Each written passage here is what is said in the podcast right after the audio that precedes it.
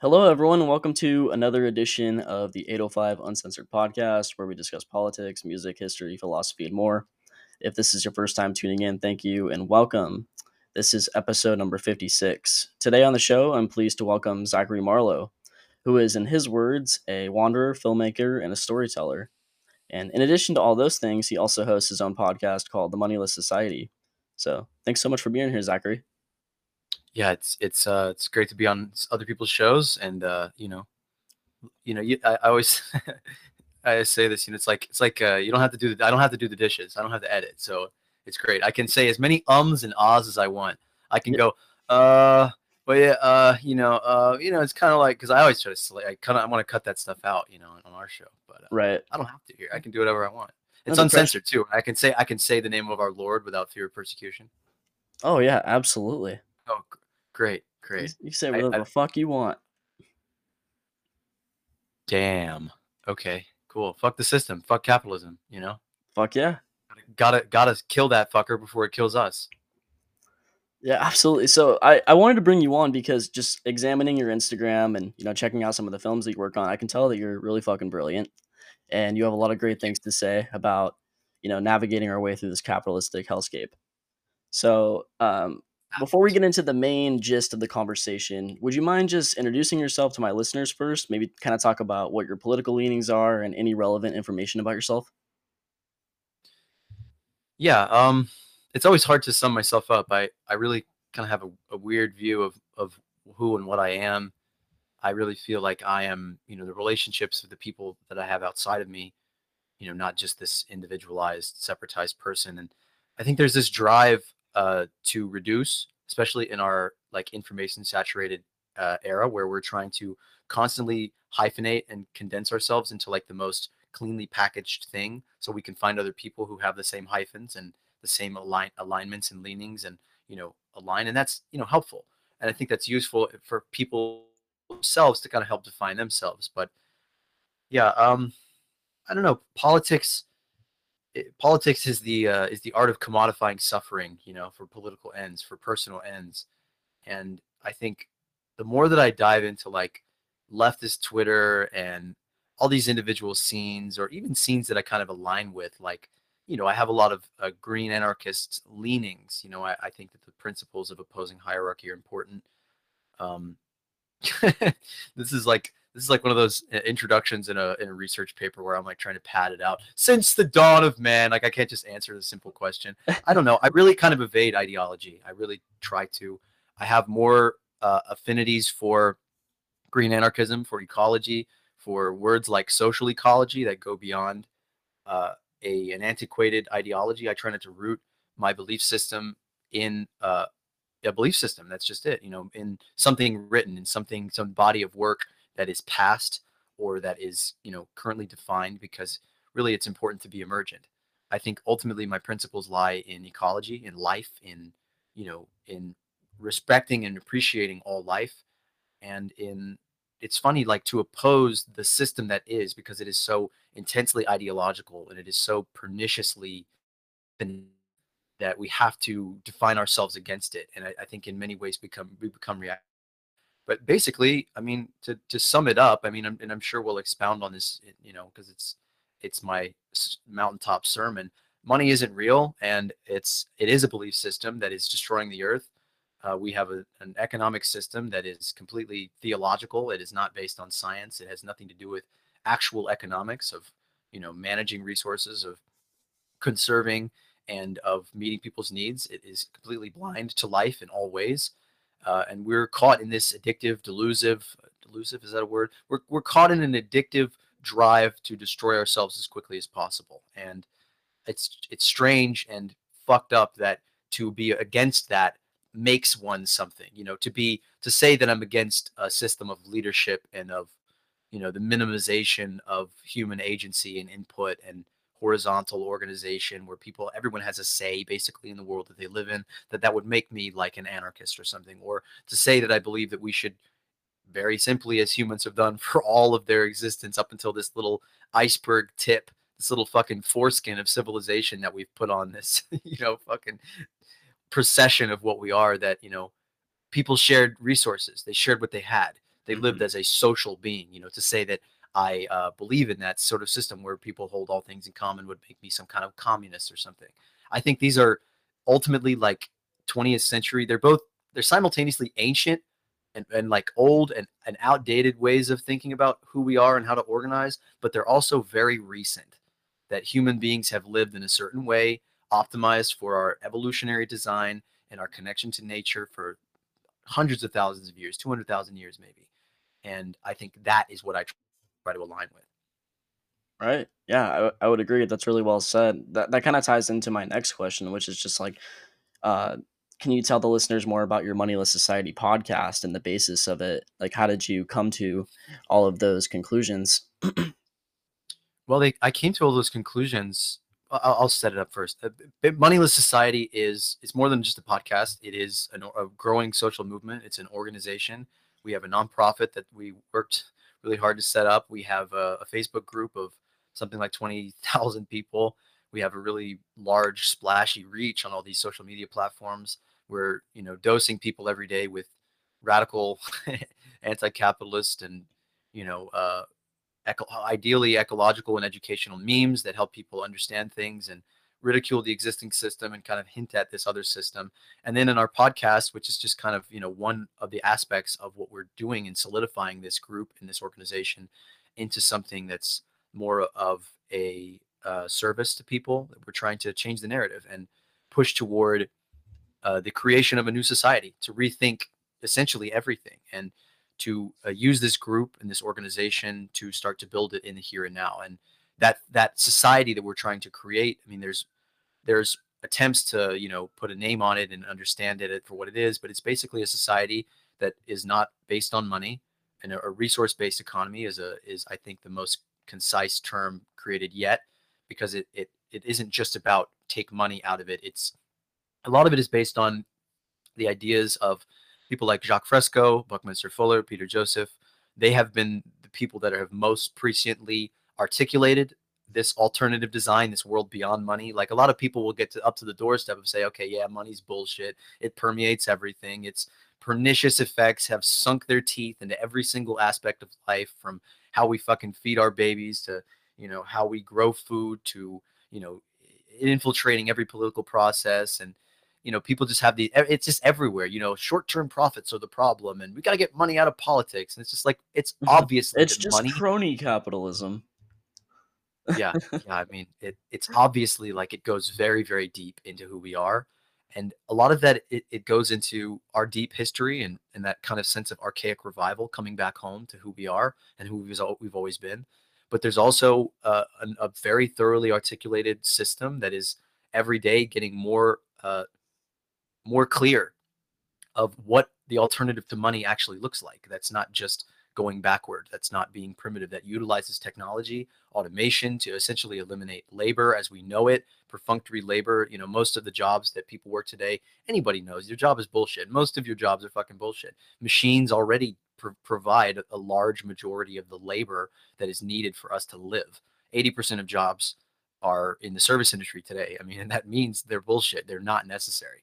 I mean, we saw this in the pandemic. Everybody they said you are the essential workers, the small margin of people, and you can't, you have to work, and everybody else go home. Your job is bullshit. So essentially, you know, we want to create move towards a totally different alternative system and an economic paradigm that is just current, that is based on our current capabilities.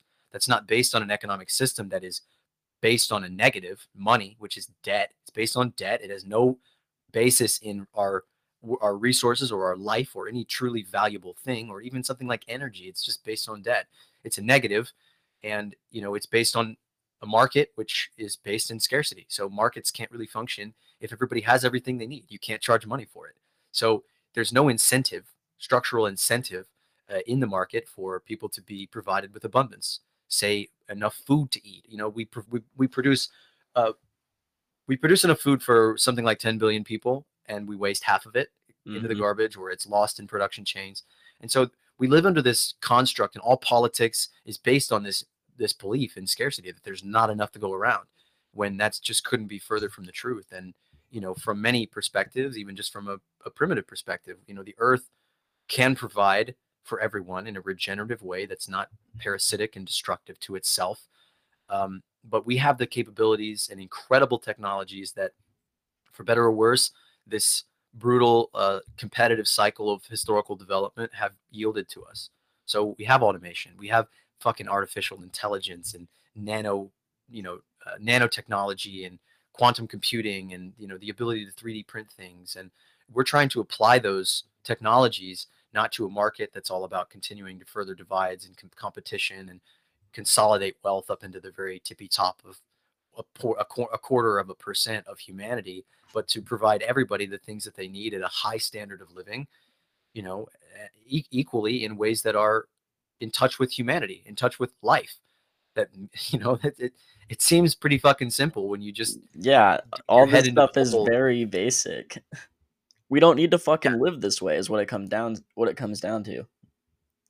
No, we don't, and that's what the group and organization is really uh, about, is in creating that transition to that. You know, we we we can't wave our magic wand of logic and of knowing a better way is there, of knowing that we you know could create uh, a truly democratic system of feedback that you know incorporates artificial intelligence and AI and social media and you know new networking technologies to interconnect us all over the world and allow us to do direct democracy without the need for political mediation or money to you know uh, gauge supply and demand and all these things. We don't need to do that but we can't we can't just jump into that system. So our organization and our group which grows every day i mean we bring new people into our group every day that people that reach out that say fuck yeah i've never i've never heard of any of this. I didn't know this was possible and it just never occurred to me. This amazing technology that is in its own way super parasitic to you know do something about it. So basically we're trying to create the transition through the transition the, the, major human transition and the podcast and the movie that i'm working on and all these things the media the storytelling the you know and just people taking this knowledge of this other way this third way that it's not about communism or socialism or anarchism or any of these past things that we have a new thing that we can create today. And it and it's about bringing that forward and bearing that torch. And without going too long into this question, because it, you know, I'm sure you have a lot of other. Oh yeah, that's perfect. Ledger there, but yeah, I mean, we're trying to create a essentially a network, a, a real mutual aid network. We have people in our organization and group that are working on actually new networking tools and networks for resource management that can allow you to connect with basically mediate you know need with basically to connect need with resource so you have a network of people and they say i have xyz i have a couch for someone to sleep on i have oh i have a piece of land that could be developed or i have these skills i know about you know aeroponics or aquaponics or i know about political theory or or whatever the people's background is that they have and then they have their needs they say i need this i need community i need people in my area and it has a location and you know essentially we can uh, very soon because we have a lot of this technology this these apps and things that are in the works plug them into this network and you know the, the machine will do the work of connecting people because we're manually going through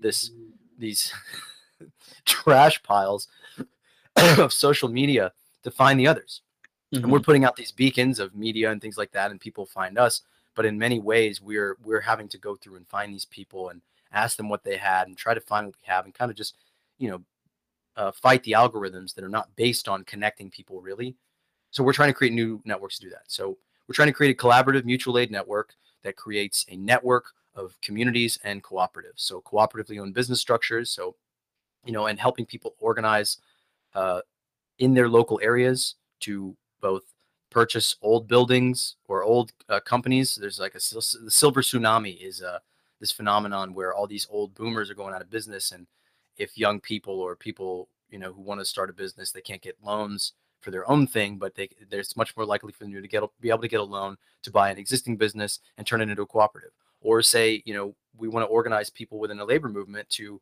organize their workplace, not just for hire, you know, in a organize this new labor movement is really powerful, and I think it's something to really uh, jump on because a lot of people are still asking for more wages. They're still asking for more benefits in, in this old way instead of thinking, hey, we need to organize to actually own the workplace. We need to actually own to democratize, socialize the workplace. So creating a network of cooperatives and that feeds into communities of getting land and developing them using permaculture and renewable energy and the technology that we have at our disposal today to basically create a more efficient way of living that abundantly meets people's needs that connects them with each other that uses green building and and uh, earth ships and there's all there's this whole wave of new ways of doing everything there's a better way of doing every single fucking thing that we do in our society that people are doing today it's not science fiction it's not far out it's just not evenly distributed mm-hmm. and you know the media has no interest in talking about you know these these wonderful uh, new ways of doing things. No, they're busy manufacturing so, consent.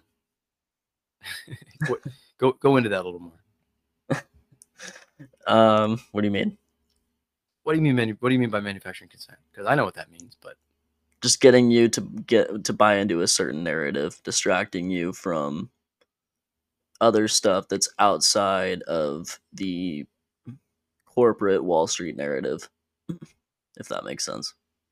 It, it totally makes sense. Yeah, I mean, it's I'm just thinking about like the whole consumer society, the whole mode of consumerism came about because we had machine technology, you know, uh, autom- not this automation yet, but the assembly line that drastically increased the efficiency and the output of our ability to make shit. and it was this crisis moment for the capitalists because they were like, fuck, we can't sell all the stuff that we're producing. We're going out of business. So they conspired with public relations people. Edward Bernays, is a name that everybody should know, one of the great bastards of the 20th century, who worked to uh, legitimately, literally make people more dissatisfied, to use advertising and marketing to make people unhappy so they will buy more shit. And in a very short period of time, 10, 10 years, maybe even less, using radio and television and this newfound technology, to change the way people interact with the world, their relationship to things, their relationship to each other in the world. So people before that in like the 20s and 30s in that kind of block of the modern era were primarily agrarian, you know, you buy a teapot, you're going to use that shit your whole life, mm-hmm. you know? And they changed the minds of people. You know, people think that we're just rapacious consumers by by nature. That's not true. We've been manipulated. We've been manu this this consenting to this reality has been completely manufactured in all ways and you know the same principles that go to you know the mechanization of life in schools and factories and work and it applies to the media it applies to the way that that people's uh, reading articles digesting information like whatever the mainstream opinion is they'll they'll take the opposite of it for example like mask mandates if we're talking about covid if you look at the uh, the, sc- the scope of this the vast majority of americans actually support mask mandates but the media will write article after article saying that people don't support mask mandates. And it's because corporations don't support mask mandates. That's it. I mean, I mean, there's there's a clear divide. It's funny that uh, in like really empirical studies of policy, like there is a near zero, near zero impact between what the people think and public policy. So we have a completely anti-democratic society that's just been hijacked at all points by money, by the forces of money. And it's not so much at, that the rich have done this because in studying the effects of money as an as an input in society, as a bedrock of society, you know, it its its effects are extremely corrosive and they affect you. I mean, like like there's this um, researcher Paul Piff, and he mm-hmm. did, he and uh, this other guy named Dacher Keltner, and I think there's probably other people doing it. It's a very emerging field, but they've been doing tests on people and testing basically empathy, the comp- the correlation between empathy and wealth. And in laboratory scenarios and in you know all over the country of people of all different backgrounds, they've been doing things like uh, doing doing playing a game of Monopoly, and they'll get two people from all backgrounds, and they'll give them an unfair advantage. They'll let them roll the dice twice, and they watch their effects. They watch what happens as they get richer and richer, and they win the game. They they get more aggressive and assertive, and oh, I'm sorry about that. You know, like they'll get all snarky and they'll start making shit. They'll be like, yeah, you're not doing very well. they'll start laughing. sorry, I just got over COVID because we don't uh, follow mask mandates, among other things. so, uh, yeah, they'll they'll they'll like slam their pieces down on the board, like yes, you know, and they'll get all snarky and shitty, like they start acting like rich dicks, you know. And Monopoly was actually created just to show that people do that. And then at the end of the game, when they inevitably win because they had a, a fucking leaps light years ahead advantage, they asked these people, and he, they said not one person they they interviewed said I won because I had an unfair advantage. They all said I won because I'm a better player, obviously. So when we like reduce this to like the rich are this way as if there there's some rich gene or something, it's just not that way. It's that they're conditioned into this uh, attitude, to this way of thinking through their environment, through their environmental conditioning, and through the structural effects of the way that society is structured around money and competition and individuality. And you know they're insulated from the perspectives of other people. They studied that, uh, of course, as we all know, you know, uh, people lower down the socioeconomic ladder have more empathy. They give more to charity you know they they have more of a connection and, and a heart for people. They're less likely to take more candy from a from a jar that they say is for children than people who come from a socioeconomic background. Or even they'll take people from either background and they'll tell them think about a time when you were powerful. And then even just thinking about it even just putting themselves in the empathetic imaginative headspace of power they'll take more candy so it, it's the structural effects of our society. And if I could say I have a philosophy of, of you know, I, I, know I gave you a big aloof fucking edge lord answer, but I, I would say even though this term has a negative correlation, that I'm an environmentalist. And that doesn't mean environment as an externalized nature, as nature is some separate thing. You know, that's a, a liberal term generally. It, it, it means, you know, hugging whales and, you know, uh, you know a very liberal milk toast sort of environmentalism that's not really ecological that doesn't really understand that we're connected to earth. But to truly encapsulate our environment means all the living and non-living elements that make us up in our culture and the structures that we have created that make us behave the way that we are. That ultimately the, the truth of humanity is that we are products of our environment. We are shaped and sculpted and manufactured in its image. And so you have a person they grow up in a certain culture. It's a culture of wealth or even they can be conditioned into that culture of wealth because we're we're incredibly flexible. Our minds can change so constantly, and that gives me hope because it seems like people would never fucking change. But you know, you think about boomers who got who fucking talked shit about our generation using computers and and using our cell phones, and then the fucking iPhone came out and they had one, and oh look at that, who's addicted to their phone now? Fucking grandpa. You know, they were they were they were the ones that are on Facebook now. What the fuck happened to boomers? This was the generation that burned draft cards.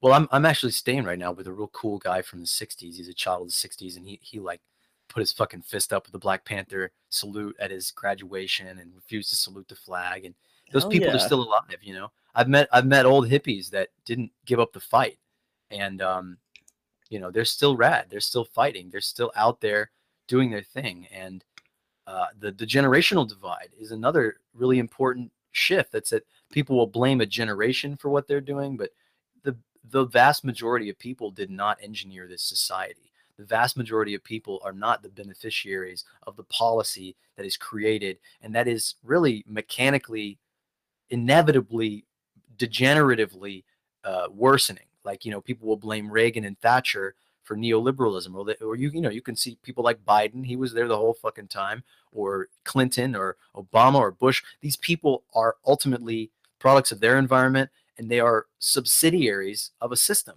Mm-hmm. the system has the power in a market system you know uh, even the richest person does not control the market. They can influence it like Elon Musk gaming the system through Twitter you know saying buy fucking uh, fucking you know blowjob coin and blowjob coin goes up you know like they have crazy power yeah. but even they don't really control things because the system controls it and they follow the system. So we've created a machine mm-hmm. that we no longer control and we need to shift our our enmity our our judgment away from the individuals within that not to give anybody a free pass to be a fucking monster because we live in a world of monsters it is Absolutely. primarily monsters. Yeah. I wouldn't I won't say that. It's primarily decent people trying to make the sense of make make sense of a crazy world to deal with monsters. Have.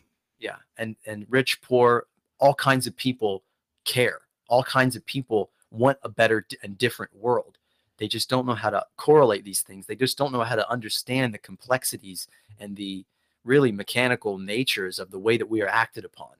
And you know, we still have this kind of super free will individualistic. I'm me and I make my choices and bad people choose to be bad and good people choose to be good and it it's just totally false. And that's exactly be, that's exactly why this project that you're doing is so amazing and as well as your podcast. because that provides um, a platform for people to access that information. And it And you gives know, them a uh, sense of hope and opportunity. Yeah, we had a 16 year old kid uh, reach out to me the other day and said, I listened to your podcast and I'm working full time to support my family. And you give me hope that the world, that, that there's a better world, that there's a future.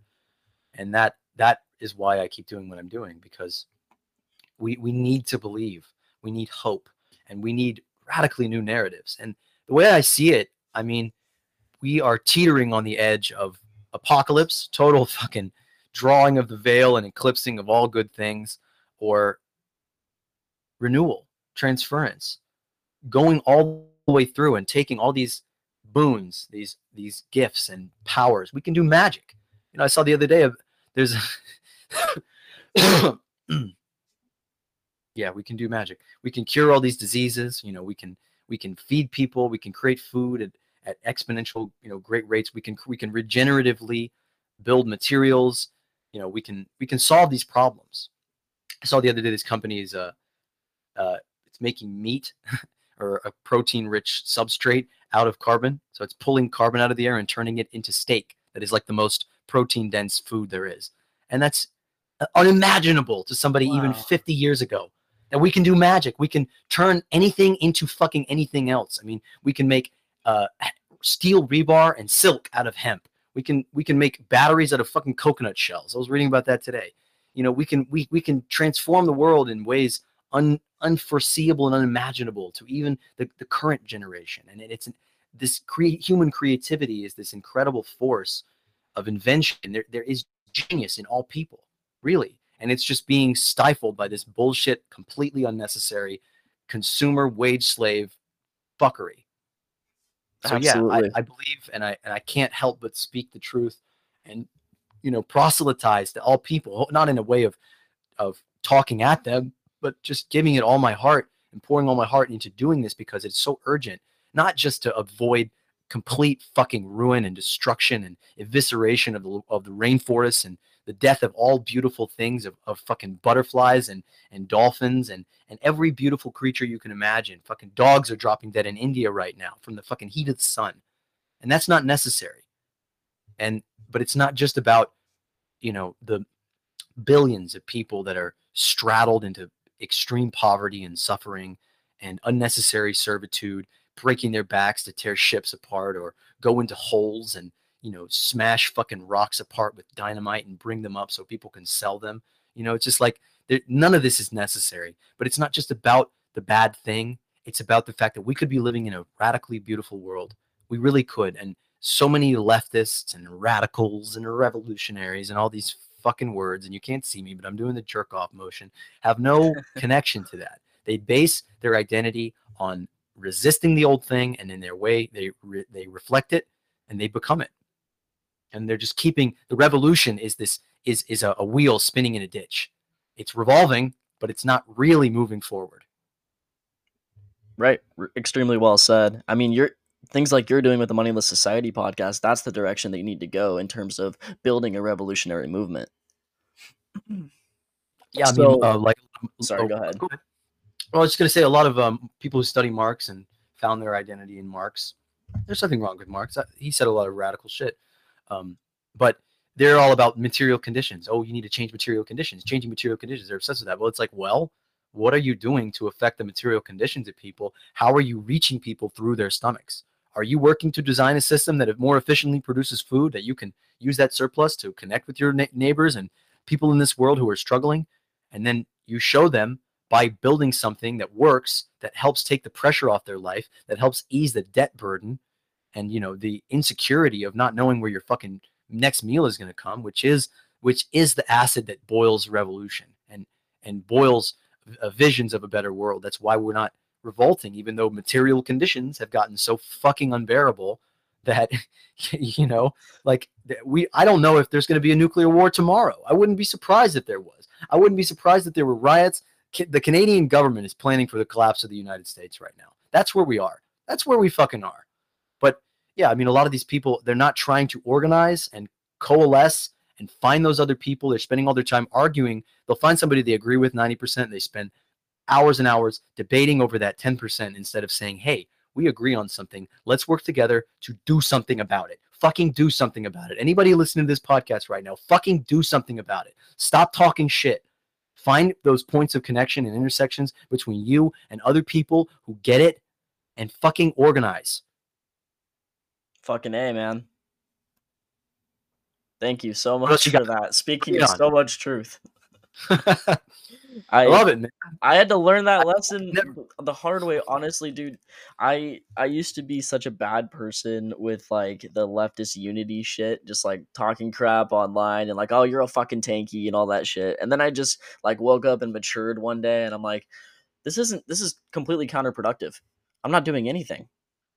I'm dividing the left. I'm not building a movement. I I'm not advancing anything that I'm preaching. Th- There is no left. There really isn't. There's no American left that's represented in a ma- any mainstream political consensus. There's no voice out there that's saying money is not real and we could be doing a lot better. And, you know, resource overshoot is the cause of our problems, not just global warming and electric cars and blah, blah, blah, blah, blah. Sure. There's no fucking voice out there. And the left and the tankies and the anarchists, none of them have power. I'm sorry. You don't have power. So why are you wasting your time arguing with somebody that you're supposedly competing with some imaginary fucking LARPer revolution about instead of just trying to meet people's needs? And I'm not going to talk shit about all people because a lot, a lot of those people are doing things about it, mutual aid drives and, and organizing labor unions and strikes and all this stuff, but they're not working to design a new system. That's it. We're not trying to create a new system. Even those people, a lot of them just want to change who runs the system, but the existing system is rotten to the bone and needs to be completely rethought. And I was talking to a couple last night, and they were a Russian and Ukrainian couple that I met through fucking Twitter, and they were in Israel, you know, on the other side of the fucking ocean. Mhm. And we were talking about the same thing. We were just connecting. It was just really rejuvenating to find those people that get it beyond being a fucking lunatic about it, who's boxed themselves into an ideology that is ultimately a limitation on what you can be and what you are, instead of you know finding those people and making something real. A lot of people are out there are, are trying like like my I'll, I'll shout out my friend Anarch Daniel Berrien who uh, is working on uh, uh, Cooperation Tulsa in Oklahoma. They're doing real shit. They're they're organizing drives. They're they have land. They're trying to create structures. They're trying to build dual power. I'll, I'll shout out Black Socialists of America. They're trying to build that dual power app.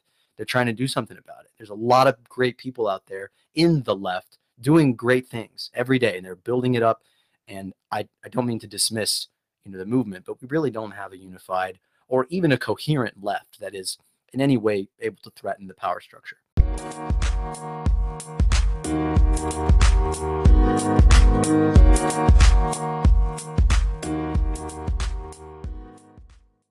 Um, so outside of the political stuff, you also primarily work as a filmmaker. I wanted to ask you what inspired you initially to work in the world of film. Well, I don't work in the world of film. I don't get paid for anything that I do. I, I live almost entirely without money. Um, that's why I'm the true believer of the moneyless society because I don't I don't have money. And um, if any of you listening to this want to donate, go to Moneyless Society and you know join our Patreon and help support what we're doing because that's the Okay, so let me rephrase my question. I have. But I can answer your question. Oh, go ahead. Go ahead. Why do you make films? Well, you know, why does a bird flap its wings? why, why, why does a pigeon shit on a BMW? You know, damn, goddamn coronavirus. Um, I make films because, um, I don't know, man. I, I'm an artist at heart. Before I had any political inkling, I was a poet and uh, I would always draw and imagine. And I live in this imaginative dimension. I make films because it's a fucking compulsion honestly. I mean i, I my biggest problem in my life right now is that um, i have shot three films feature films or even multi-part series um, that are very close to the bone you know things that i just created these journeys these trips these uh, compulsive forays into the unconscious and into the hearts and minds of the people around me and to the great story that we're in, in, in, involved in embroiled in we're characters on this crazy stage um, and i just keep making new ones i can't stop shooting things because it's it's like this beautiful escape it perfectly um, puts my uh, attention deficit hyperactive disorder and the other complex of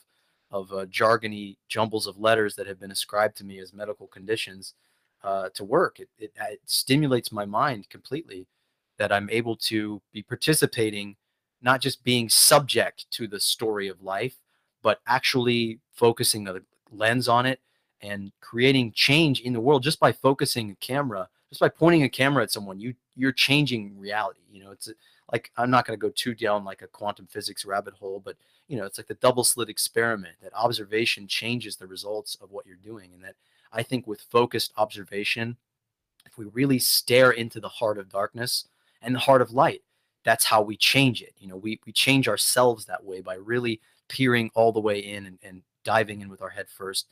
But I do it because it's an adventure, you know, and, and it's fun and beautiful and I'm good at it. And uh, everything just feels, I don't exist when I'm making a film. I am a perfect subject of the other people around me. And I, I just, it, it, it erases my ego when I dissolve into the person on the screen. And I put myself in the projects that I work on, you know, in a lot of ways. But even that, it's like weird watching it back when I'm on the camera. It's like, who is this? Where does this stuff come from? It's, it's like, what what am I as a person other than this floating eye that sees things and correlates them, brings them together and edits them into something coherent. But I make films because film is the biggest soapbox there ever was. It's and it's an altered state. It's not it's not like an, a piece of art that's a painting that you just kind of look at it. It talks back. It it it touches you in your emotions and it stimulates you and it, it's a memory. It's really a visceral experience like a psychedelic or like um, like something you really live through. And I think you can touch people with film in ways you can't in any other medium alone because it's as Wagner called uh, opera the total art form. I mean, film is the total art form of our time until we get smell-o-vision right, anyway.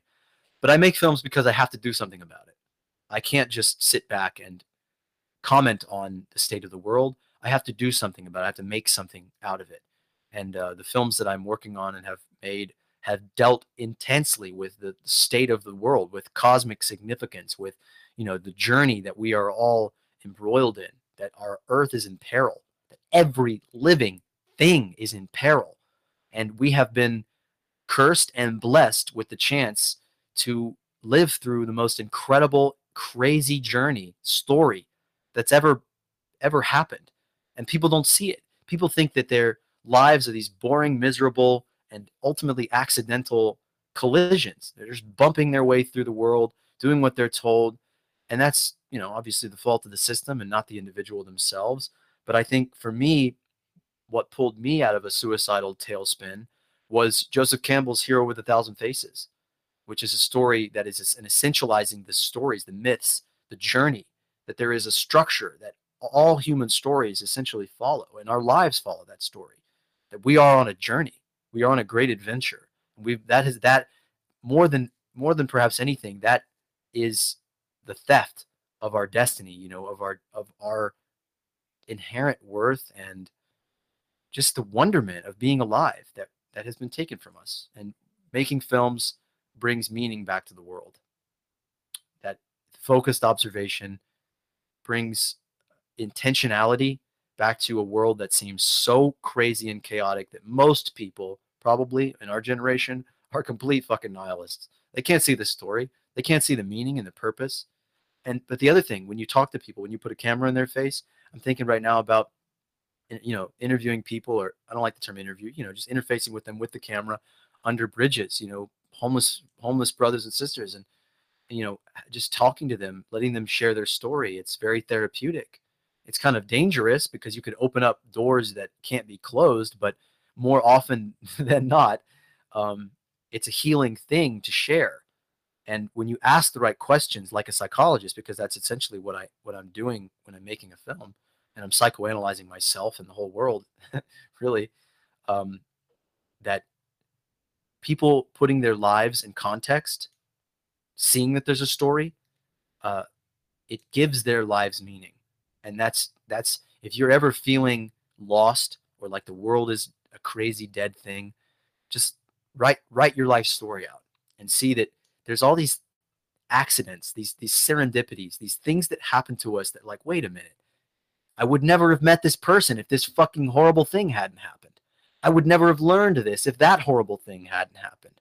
that all too often, and in any story we read in a book or watch on a movie, we don't want to watch a movie where there's no conflict. Isn't that interesting? We don't want to watch movies where everything is just nice all the time. Maybe that's Mhm. part of our problem that we're more interested in dystopia than utopia. But you know, it's it's the darkness and the catastrophe that teaches us things, that pushes us into ourselves, that so many people are stuck in a very narrow wavelength of their own emotional experience because of the system, because of the structure and the design of the linear highway.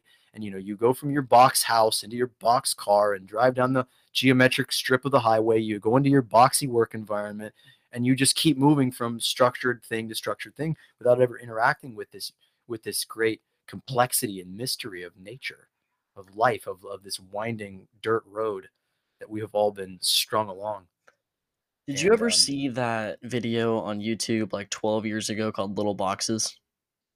no That's the theme song from Weeds, I think, where basically it's it's this animated video where there's a bunch of perfectly identical houses except for a few like there are a few different colors and they're like little boxes on a hillside And, that. like, um, they just show like people going down an assembly line, you know, going through the school pattern, going into fucking being crammed into a cubicle.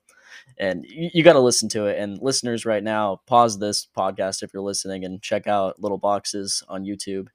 It's It's, it's it's a Pete Seeger fantastic.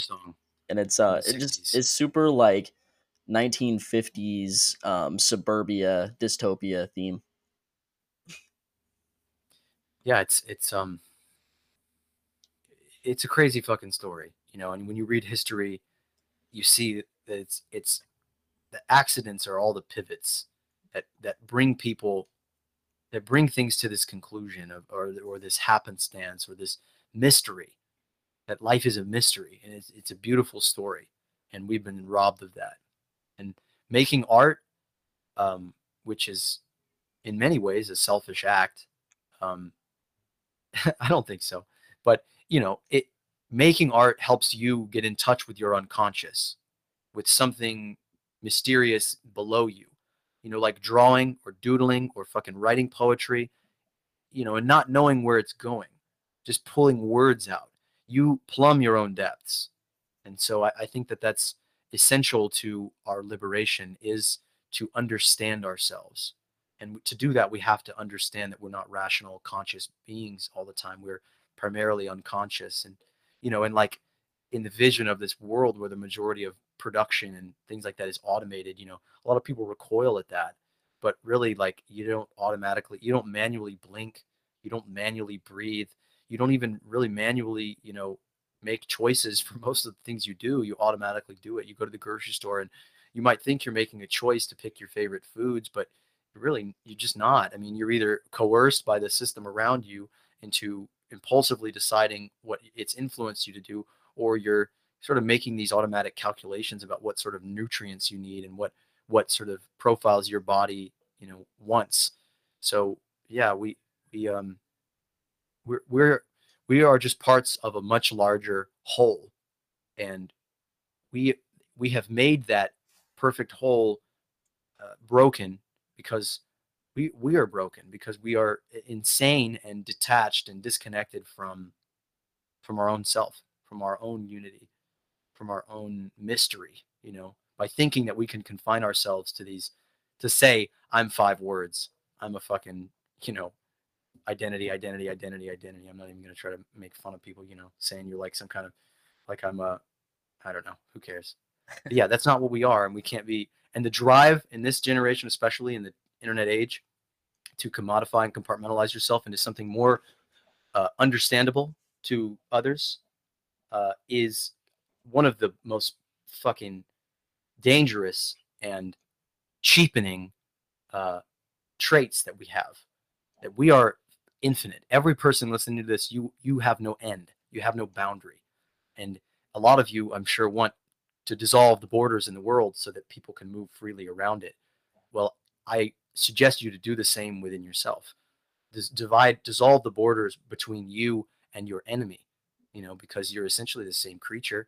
You're essentially capable of the same shit that they're doing. If you grew up in their environment, you would do you would be doing it. if you walked through their shoes you and, and were influenced by their influences you would do the things that you're doing I, I went off on a tangent there you were asking about films Oh, it's okay. I mean, you largely answered the question. So you use it as a form of creative and therapeutic um, outlet, essentially. Sort of. Uh, it's it's like a mad purpose. It's a quest. It's uh, something I. It's it's very grandiose and um. It, it's not uh, it's not like some. It's not like I'm gonna paint a picture now. It's like I I will wreck my life to fucking go across the country to make a fucking alien film with my best friend in a farmhouse in a pandemic, you know, and like mine this crazy journey out of nowhere that almost gets us killed multiple times, you know, like it's, it's like the last film I was working on, we were on the fucking Brooklyn Bridge and we were walking the wrong way up this fucking dang- super dangerous bike path and filming this thing. And I was like, come on, just keep going, just play through. it's just like, it's insane. It's not a fucking rational thing to do. So and would you say like this is the main aspect of your life like this isn't just some hobby. Like this is who you are making films. It's it's as close as you could get, I suppose. It's the closest that I feel to not existing. So it's the closest to wholeness. Gotcha. Can you talk about um your current film that you're working on called The Interrelated Structure of Reality? Well, that's like a working title. I don't really have a, a title yet, but that's that's. Is it related to MLK? yeah, that it comes from that quote. Um, that's a beautiful fucking segment. I'm gonna put that in the film somewhere. Uh, that film is, it is a very sincere, very potent attempt to encapsulate all of the, or as much of, the philosophy and structural analysis of the system uh, that explains how the world works, why the, everything is destroying itself, rapidly and to correlate all of the disparate crises into one unified understanding that the economic system and the structure of the incentive uh, motives in our world from the market system that have evolved over the over the generations to bring us to this point are the unifying reasoning for so many if not all of our major crises from the climate crisis, of course, that is the central destruction and the central argument. And anybody who is an anti-capitalist, if you don't understand the power that this this force, this conflict with life itself, and that's kind of the central theme, is that we have two competing systems: money, the monetary system, and the world, the physical structure of the environment that we've built around that, and the competitive psychology that derives from that, and all of the the other symptomic conditions like racism and sexism that all come from the fact that things are scarce, even and they're manufactured in their scarcity. It's artificial scarcity that we don't really need to be competing with each other for bare survival. We do it because it perpetuates this accumulation game that is embedded into the structure of, of our reality.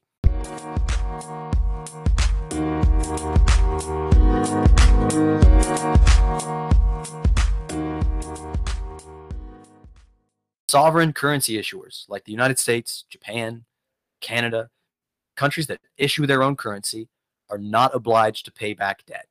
So, this argument that we don't have enough money to save the world or to provide people with basic shit like healthcare that every other country in the world does is totally bullshit, especially when you look at what the military is doing, you know, jacking up their fucking pretty much trillion dollar price tag every single year that goes straight into private corporations that are all motivated by the profit motive overall and mm-hmm. the resource acquisition that supports the consumer cycle the cyclical consumption that is so important it can't cannot be overstressed how important that the cyclical consumption that drives gdp growth goes that we have to buy things all the time we have to continually consume that is our role in society is to be a consumer to consume shit it's not to go to work because as we know most of the jobs are bullshit our job is to buy shit. And the other existential silver bullet for capitalism is unemployment, technological, sorry, technological unemployment.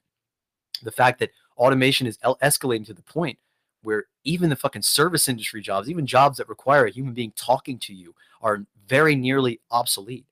So capitalism is coming to a reckoning in all ways. It is incompatible with life. and it, it is it ends with life. That's what the film is basically about.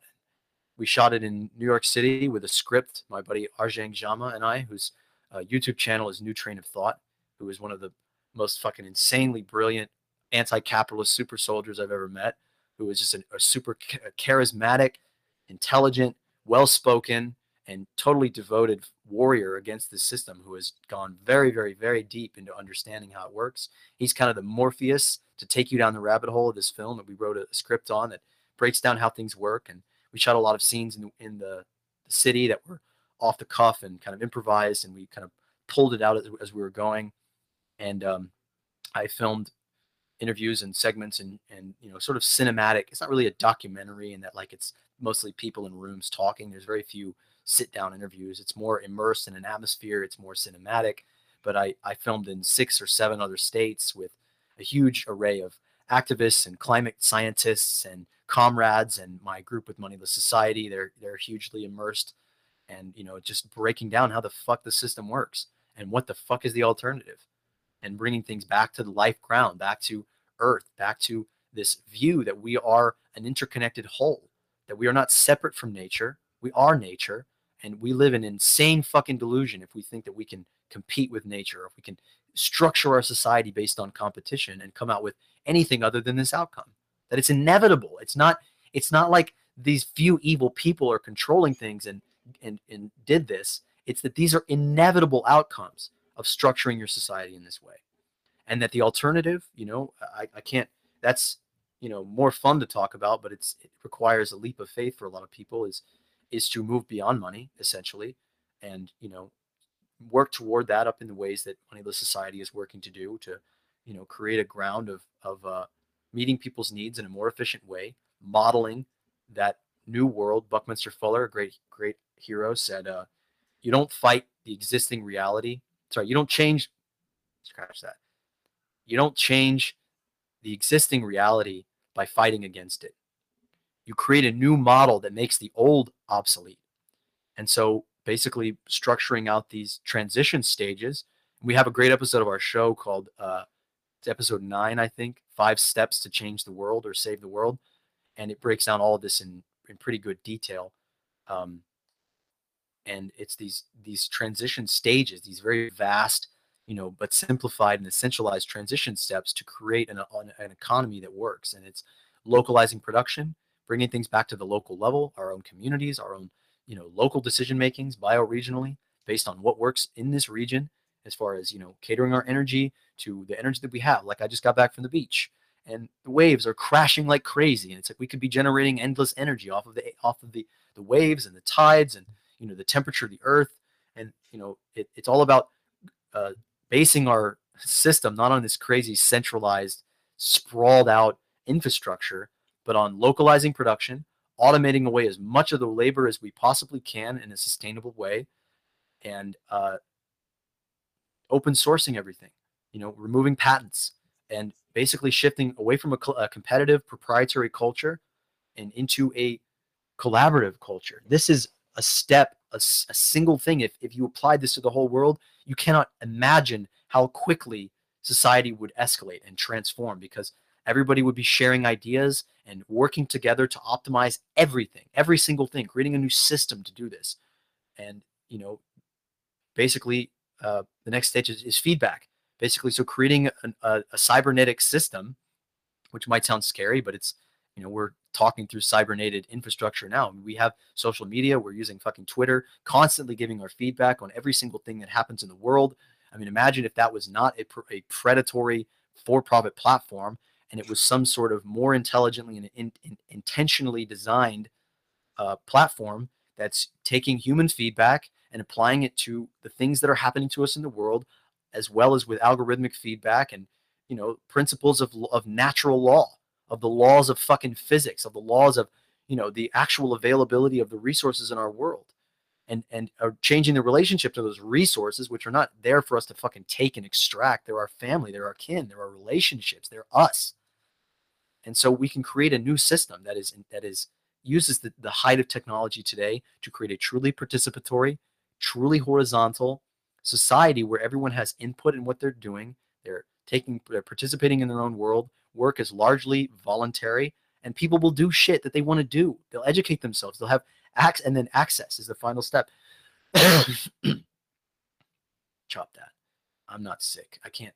I, I can't cough. Like you can't. I'm. I'm. I, yeah, just cut that shit. Sorry.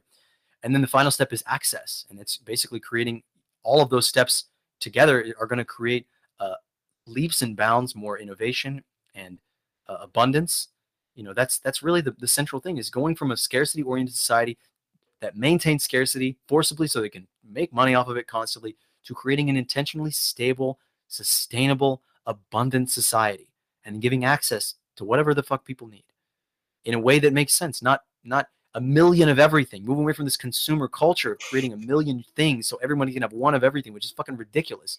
So we have whole garages full of fucking cars just sitting there you know I mean, and, and all of this incorporates transforming our whole infrastructure, like moving away from the fucking personal transportation shit toward holistic public transportation systems and redesigning society so it's localized, so it's not all sprawled out, but basically creating a system where people don't need money because there's so much of everything. It's it's either one so intelligently managed through way smarter fucking metrics than money. It's intelligently managed so that people uh, don't don't need to you know be rationed all the things that they have, and then then there's just such an abundance of things. Things are so readily available that people can have what they need. And that we can all have nice things. We just have to fucking share. It's that simple. Yeah. But it's a yeah, it's a revolutionary fucking starter's pistol for a whole new kind of thinking. For sure. A whole new movement toward a world that can work. And if the if we don't do this, and the film goes pretty deep into this, society's gonna fucking collapse. We're we're going to die, all of us. Every single one of us is gonna die from intensifying feedback loops of a warming climate, melting ice caps, rising sea levels, more intense weather, destroying the fucking hydrological cycles, slowing the fucking ocean currents, and acidifying the fucking seas that make up 80% of Earth, massacring biodiversity, killing the vast majority of life on Earth that makes up the web of life that stabilizes it and holds us all together. And then our own feedback loops, our own psychotic culture of fucking children killing each other and, you know, people just in, engaging with each other with such hatred and fear and stocking up on guns as their fucking solution to the world instead of trying to come together and help each other, you know, or nuclear war or new, even even new kinds of war, information warfare and, and fucking cyber attacks and you know germ warfare and you know releasing fucking it, it just goes it's it's an endless fucking rabbit hole that a lot of people get lost in because the the consequences of not changing everything are fucking insanely dire. Absolutely, they are. So when is this when is this film going to be complete? Do you think and available for people to watch? well, that's the question, brother. I mean, I'm, uh, just one little old guy. I'm a homeless, uh, psychotic, um, working on this film on my own dime. I have no money. I have, you know, some connections, but uh, it's a battle to get it out there and to connect with the the people that I need to link with to even on the most basic level, help me to have a place to live and food to eat and the things that I basically need and an environment, a good environment to edit this thing. But I'm I'm trying to apply for grants and find producers and connect to companies. I mean, that stuff's fucking hard. I'm not a producer. I can mm-hmm. produce a film. I can produce great work that, you know, blows people away, that inspires and excites them, but I I'm not a producer. I don't know how to game the system to my advantage. So there's a lot of mysteries there. I mean, I would really like it to be done by this year and out as soon as possible because we are in dire need of a shift in perspective. We need a, a, a two hour crash course on what the fuck is going on with the world because even activists don't fucking get it. Even leftists and radicals and people who study this shit all day just from a really pretty fundamental level don't know the causal mechanisms or this or the potentials that we have at our disposal that we can use to transition today. So that that's a that's a hard question. Um i don't know why you asked me that. It's kind of kind of hurtful buddy. Yeah you made me think about that fucking you know sword hanging over my head or that gaping maw that fucking cliff that i'm standing on or the the mountain that i'm climbing. It's very difficult. But it i believe in the project. I believe in the film and and I know that if I keep speaking about it and talking it into existence and connecting with people and making it, um, eventually it's it's going to break through. we know you can do it over here at the 805 Uncensored. What can we do as far as like listeners and myself, like to promote you or help you out in any way? Well, uh, we're about to start our next season of our show, and um, that's very exciting. And we're going to be doing video episodes, and they're going to be released on audio platforms as well. But we're going to be putting our fucking shiny faces out there more, and trying to connect with new guests always, and and you know escalate and spread our message, and you know try to get a larger audience, and you know feed all that into our organization. The organization is growing, the group is growing. It's it's a process already. We're trying to find the others. You know, that's the first fucking commandment. No matter what you who you are and where you're from, what your thing is, you know, you can't do it alone. Find the others. You know, find the other people like you that get it. No matter what your mission is. You know, you're trying to start a band. You know, we don't want to be Elliott Smith. We don't want to be fucking lonely. You know, isolated little guy on a stage with a guitar. We want a fucking band. We want to be together. So yeah, I mean, finding the others. If any of this fucking resounds and you want to help, you know, fucking come help us because we need the help and we want to grow with people. We want to grow this organization into something that can foster and support, you know, the dreams and the visions and the the desires that people have to help the world, to make this an umbrella for people to do something about it. Uh, you know, regrettably, it's our group is called Moneyless Society, and we get a lot of fucking shit for this, but just from dumbasses. But you know, we need money. You know, fucking hey, we need resources. I'm I do this full time. I don't get paid for it. I I will do it if even if I don't get paid for it, I'm still gonna fucking do it. What are you kidding me? The world is ending. But yeah, I mean, supporting me through Patreon or whatever, um, PayPal. We have we have all kinds of plays ways for people to donate, and a lot of that goes to the organization. Um, you can fucking DM me if you want to send me a donation myself. That's great. I don't really like doing that, but um, yeah, I mean, people people just need to find it in their own hearts to take action and act like our house is on fire and that they have to do something about it that they have a role they have a place to to they have a, a, a place on this stage you know in this story that we all are needed that there's no fucking expendable person on this earth right now we need everyone that's what you can do for me is take this seriously get involved educate yourself ask questions i will answer any question that pretty much anybody sends to me I will talk on any fucking platform, no matter how small, no matter how large. I will go on fucking Ben Shapiro's show and talk about my shit. I don't fucking care. I'll talk to I'll talk to anyone who will listen. But yeah, we, we need to get our shit together, people. And we need to organize, and we can. And it's a great adventure. It's like building this group up from scratch. We had a meeting with 12 of our volunteers and team members the other day, and was, everybody was just so happy to be there because it, it wasn't like we were like raging against the machine in this you know fatuous way where we'll never get a win. With every brick that we add to this crazy house and this sculpture that we're building we see our work you know we're not alienated from it and it's it feels fucking good. So yeah you can check us out moneyless society on youtube.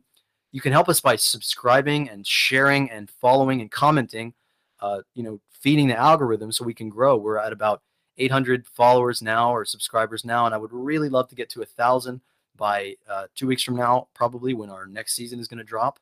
That would be a big deal if we you could help us support us that way and just help us however you can. You know, whatever your gifts are, whatever you think in your heart of hearts that you could do to contribute to a society that is not fucking based on an insane lie, that is based on care and support and sustainable principles, that values you, whatever your contribution is, whether you're a musician or a poet or a a fucking plumber or a cook, whatever the fuck it is that you have to contribute, you know, and you want to you want to live in this world, reach out to us and help us build it because we ha- we can only get there together.